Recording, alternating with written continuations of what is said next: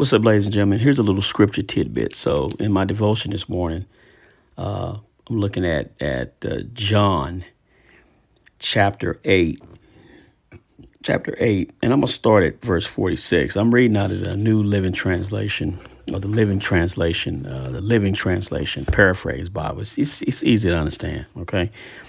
forty-six says, "Which of you can truthfully accuse me of one single sin? No one. And since I'm telling you," this is Jesus speaking, y'all. This is this is Christ speaking to the Pharisees, all right, who, you know, were jealous of him and, you know, and, and, and getting at him, right, verbally, right? So he says, Jesus said, "Which of you can truthfully accuse me of one single sin? No one.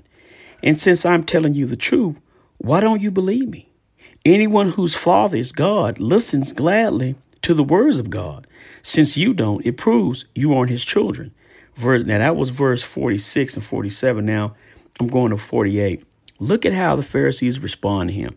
"You Samaritan, foreigner, devil," the Jewish leaders snarl. "Didn't we say all along you were possessed by a demon?" Uh, forty-nine. "No," Jesus said, "I have no demon in me, for I honor my Father, and you dishonor me." fifty. "And though I have no wish to make myself great, God wants this for me and judges those who reject me." fifty-one.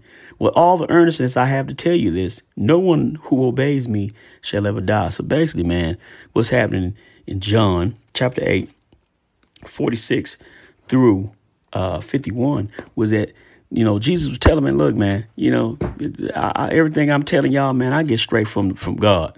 OK, we we one and the same. Uh, uh, I look, I do what he tell me. OK, and y'all just y'all saying that y'all worship God. But if y'all if y'all really worship God, then y'all would do what he say. OK, and you would and you would recognize God in me.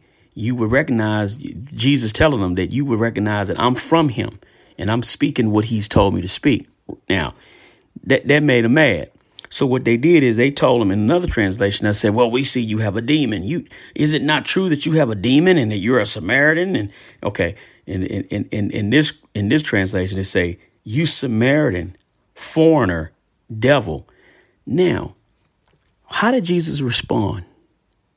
How did Jesus respond? Here's the point of the scripture.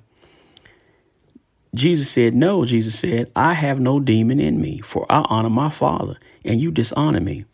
Well, that ain't the only thing that they told him. They called him a Samaritan. They called him a foreigner. Well, was he? W- was he that? A Samaritan was a, a, a mixed race of people in that time, right? With, with, with Jesus, you know, Yeshua, he, he was he was Hebrew. He was Jewish. He wasn't a Samaritan. OK, he wasn't a foreigner. He was from there. All right.